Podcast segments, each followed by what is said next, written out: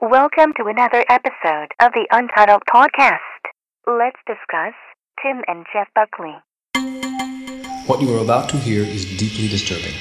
Aren't you the girl who used to call me names? Aren't you the girl who used to play a game? I was almond in the ring shaped river.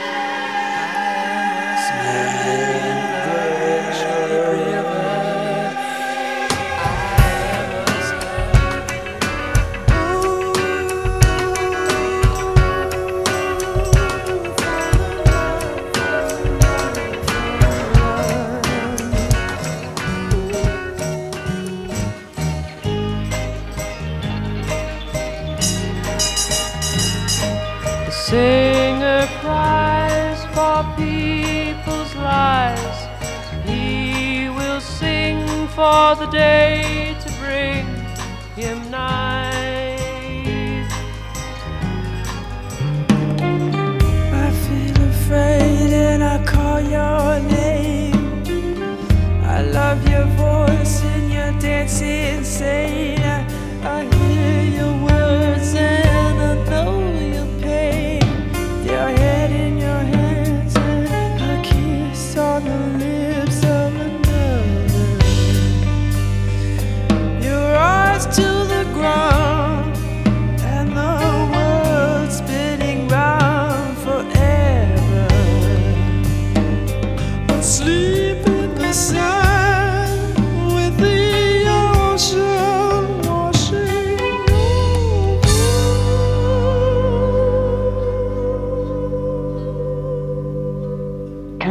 say something? I don't hate my father.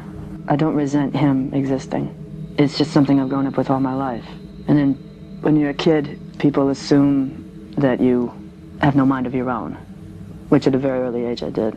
It's my way of resisting people's trivialization of my music. If it, you know, if it should be known, and it should, I have a great, great admiration for Tim and what he did. Tim Buckley was just 28 when he died. He had released nine albums and died of an overdose.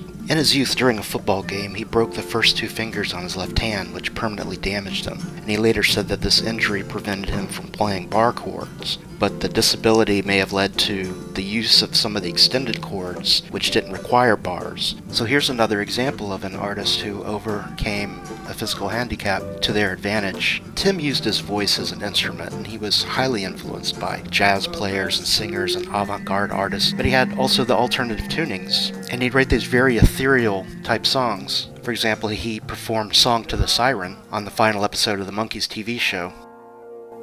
Long afloat on shipless oceans, I did all my best to smile till your singing eyes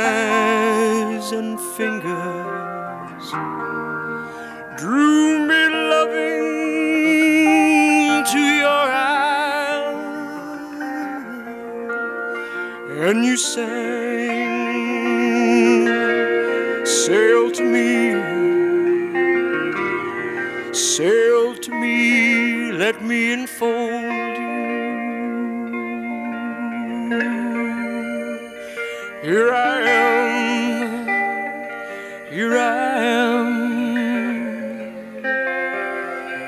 waiting to hold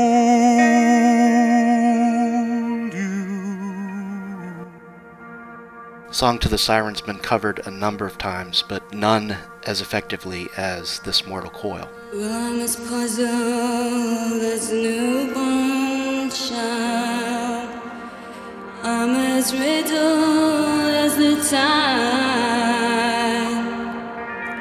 Should I stand with the breakers, or should I lie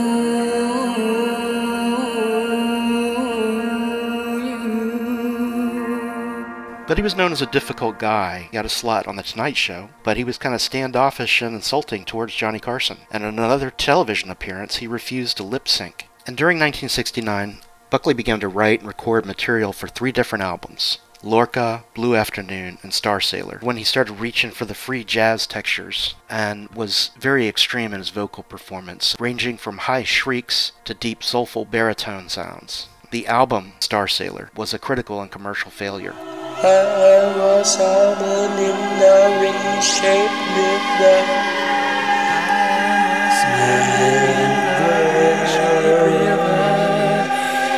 I am a salmon in the ring-shaped river.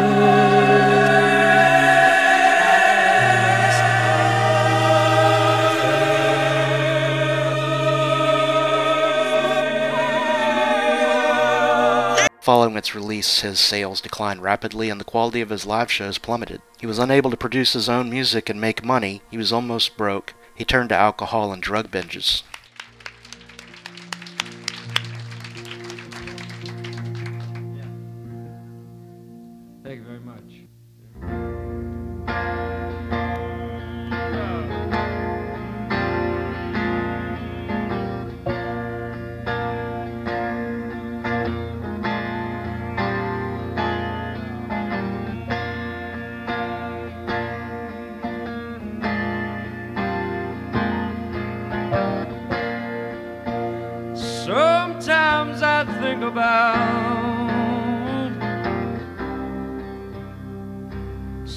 Saturday's child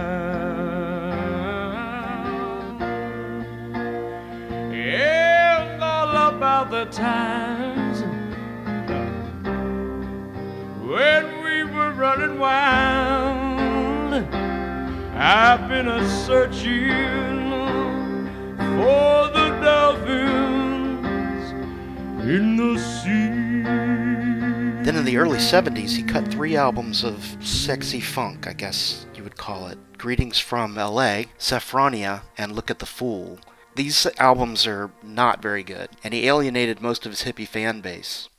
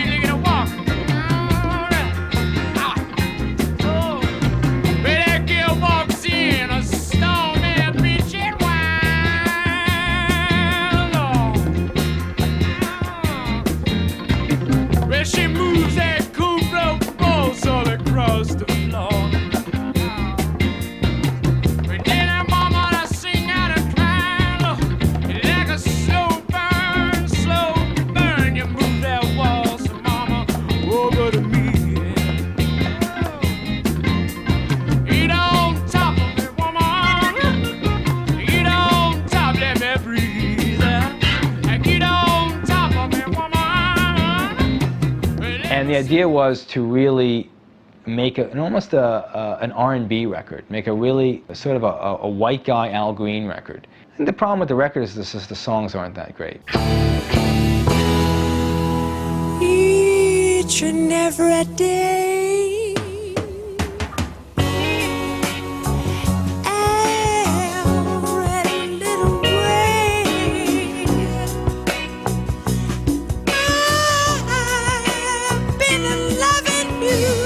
He had great lyrics on here about being whipped or spanked, and, you know, none of the songs got any airplay. But somehow he retained a cult following. June 28, 1975, Tim Buckley completed the last show of a tour. Dallas, Texas, played to a sold out crowd of about 1,800 people, and he OD'd on heroin that night. You've got the untouched mind of a woman who has answered all the questions before. You've got the free giving has kicked all the heartache out the door. And Janie, don't you know?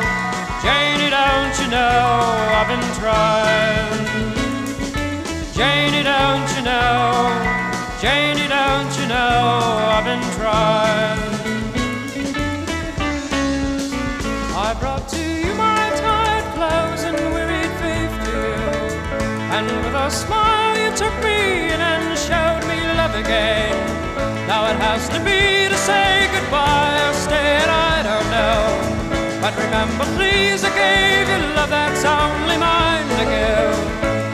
And Janie, don't you know?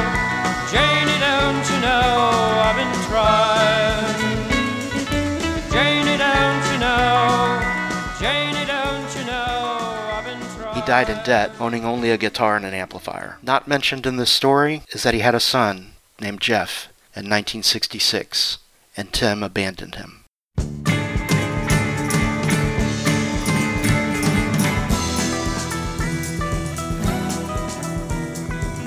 Summer princess, midnight maiden.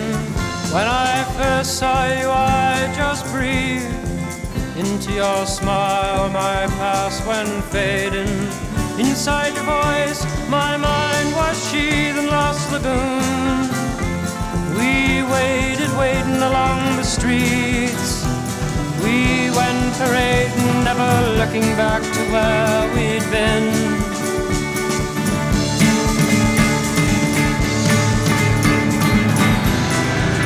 While Tim experimented with his music, he also experimented with drugs. And while his friends never thought he was a junkie, they were aware he dabbled in heroin. On an ordinary summer afternoon, Tim's experimentation would prove to be fatal. In June 1975, Tim Buckley's lifeless body was found at the foot of the stairs to his apartment. When first examined, signs pointed to foul play, even though autopsy reports would later confirm that 28-year-old Tim Buckley died of a lethal combination of heroin and alcohol. Jeff Buckley joins us. Welcome. I was curious as to how you ended up on the bill at the Tim Buckley benefit concert because my understanding is you you didn't really know your father that well, and did you know his music well? He split before I was born. He didn't really keep contact with me and my mom. You know, it was like he went off for, he decided not to be a father. So, just me and my mom. And I saw him once for a week, and then uh, that was two months before he crashed on heroin.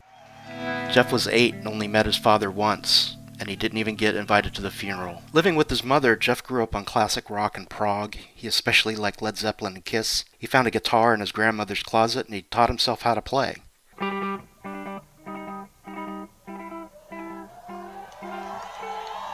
I used to play Led, Led Zeppelin. You know, it's a 33 RPM thing. He played at 45. It was cool.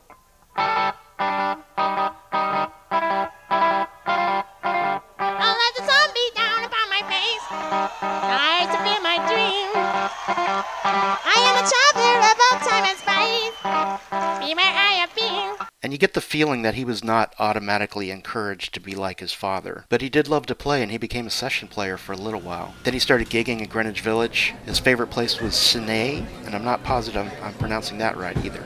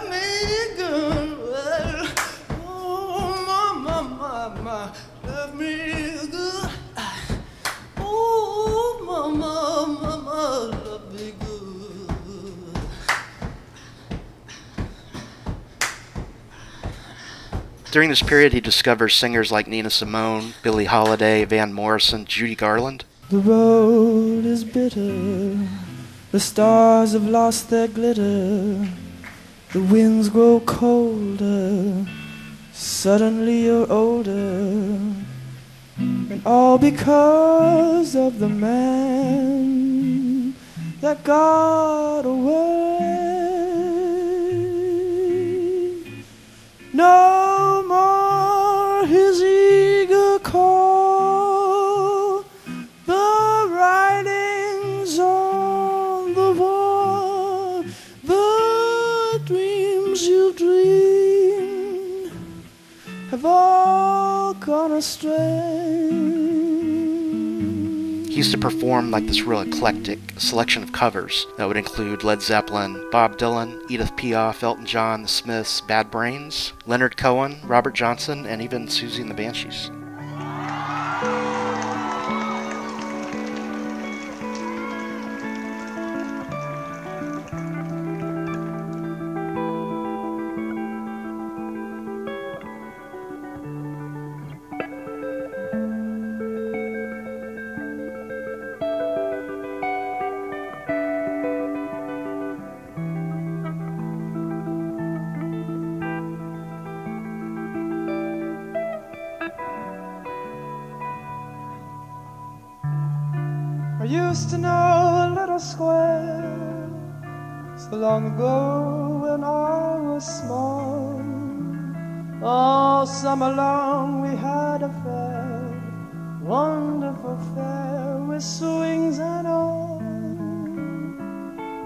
I used to love my little fair, and at the close of every day I could be found dancing around a merry-go-round that used to play.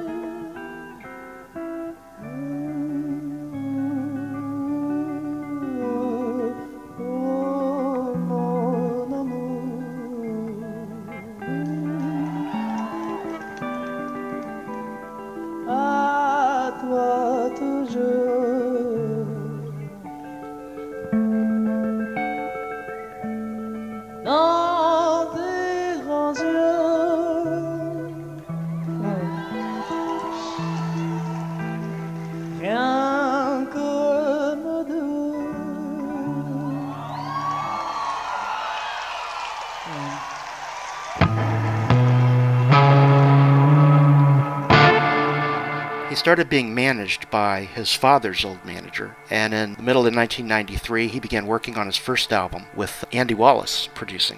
Now, Andy Wallace is known to me primarily as having worked on the Slayer albums and Nevermind by Nirvana. Jeff assembled a band, bass player Mick Grondahl and drummer Matt Johnson, and they spent several weeks rehearsing before they went into the studio. The resulting album Grace in 1994 was his only album put out during his lifetime.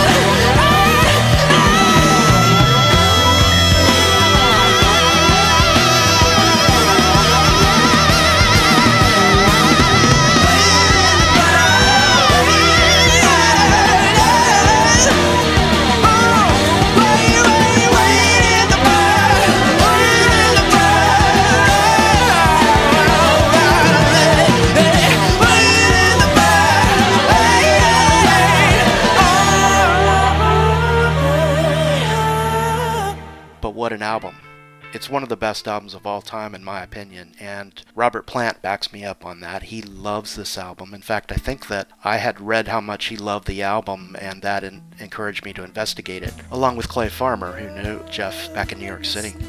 Jimmy Page said that it was his favorite album of the decade. Bob Dylan loved it. David Bowie said it was a desert island disc. Lou Reed, Bono, of course, the standout track that everybody knows now is Hallelujah by Leonard Cohen, and that's based on John Cale's arrangement from the Leonard Cohen tribute album called I'm Your Fan. Maybe there's a God above, but all I've ever learned from love was how to shoot somebody who outdrew you.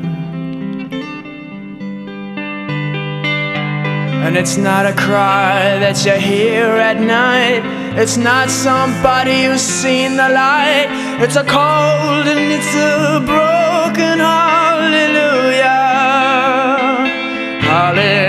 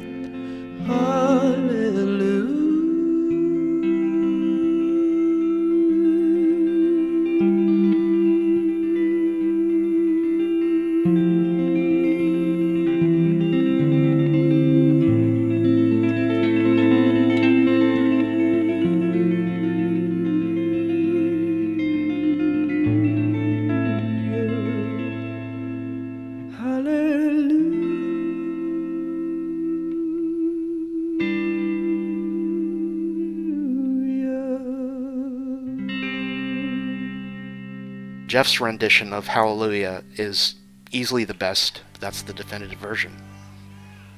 So Jeff and his band did some touring, and there's a live DVD I have of him. I think it's live in Chicago, and that is really where Kelly and I just fell in love with the dude's voice. I mean, he just is such a pure singer. What happens in the DVD concert is that he starts sort of tuning up and warming up and kind of humming and making these noises that's not entirely comfortable. And then all of a sudden he just slips into that note.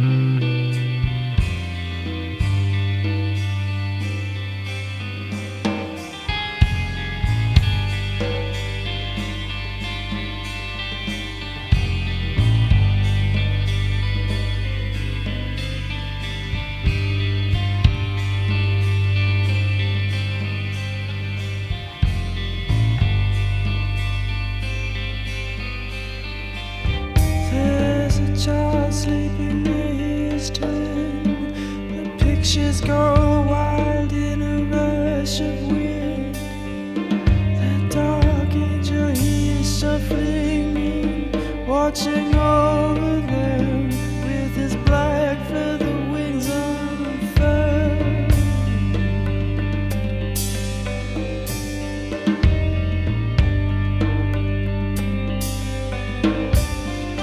The love you lost with the skin so fair is free with the wind in a butterscotch hair.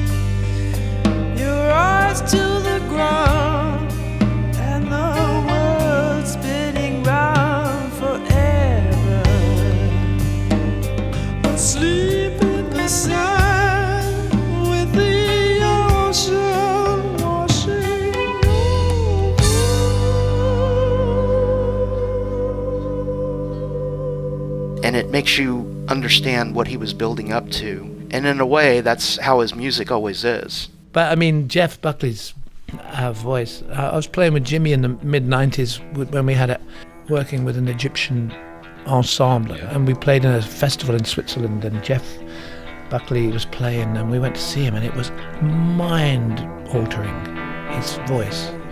Spectacular yeah. singing, and so much conviction.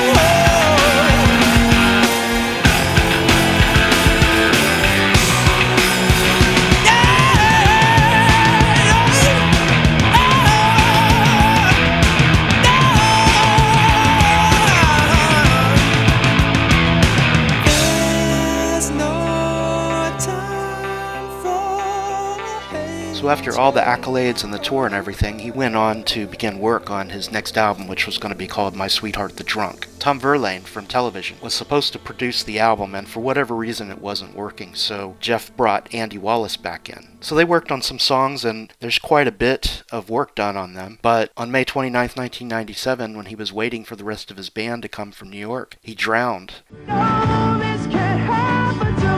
The irony wasn't lost on anyone that a man who lived for his music would be found dead at the foot of Beale Street where he'd performed before.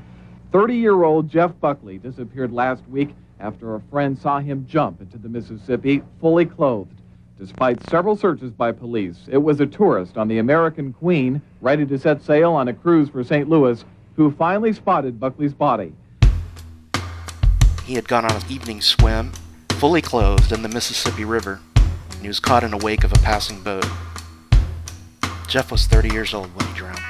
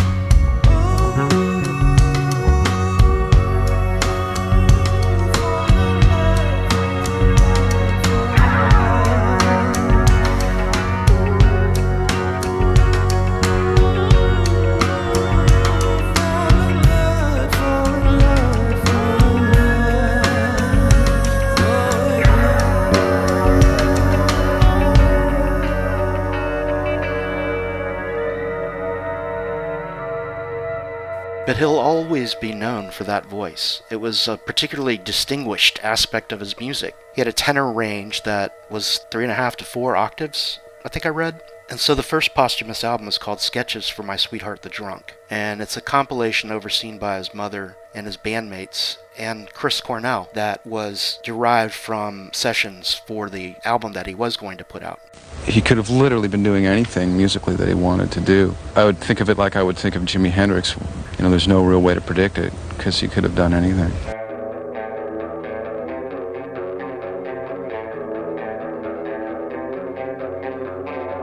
Beware the thoughts of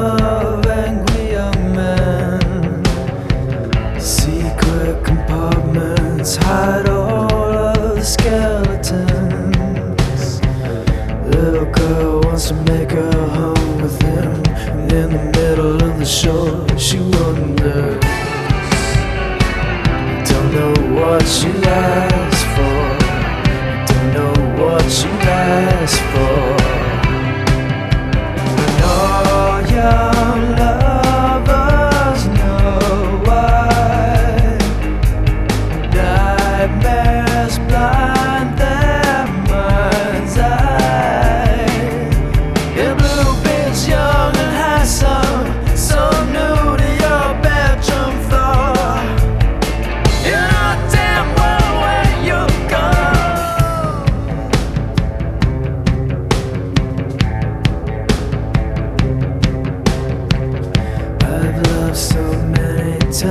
times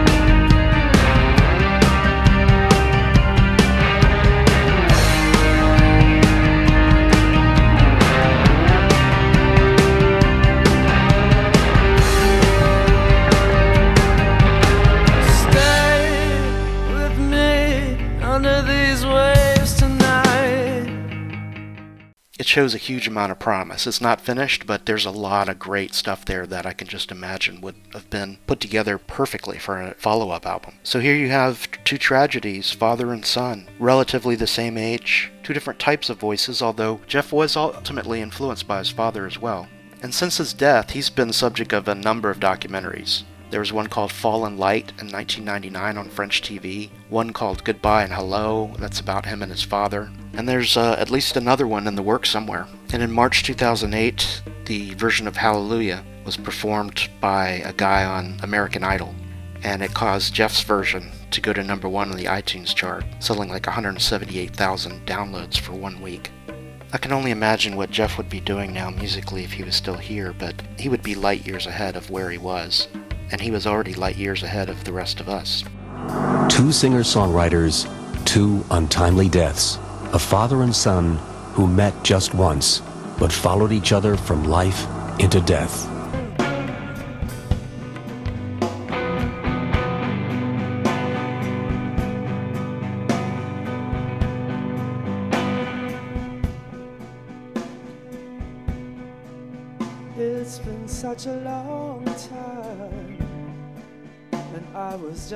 Child then.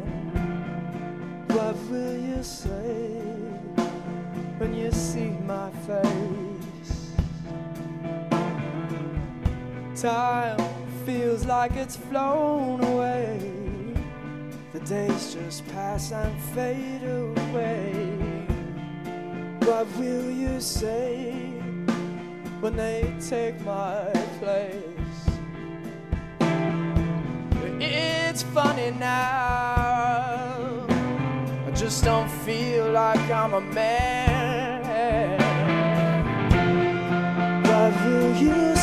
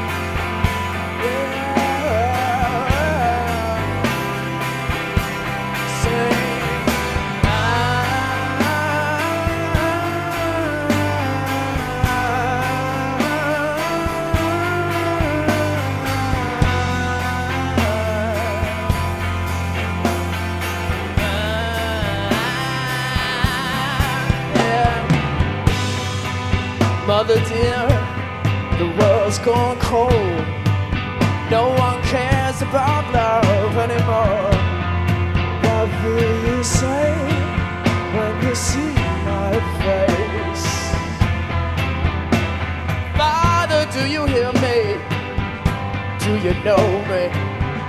Do you even care? What will you say when they take my place?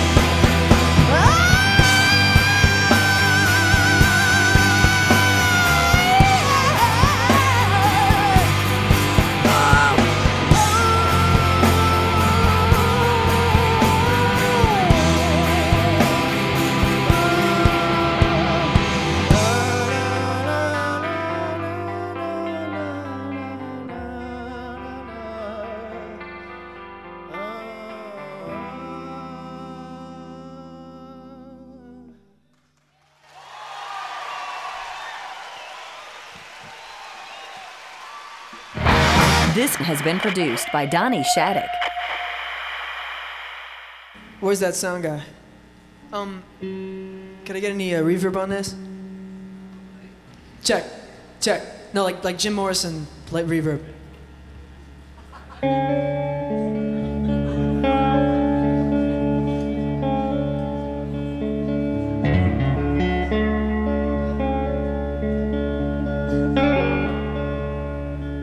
This is Sin-é, beautiful fun.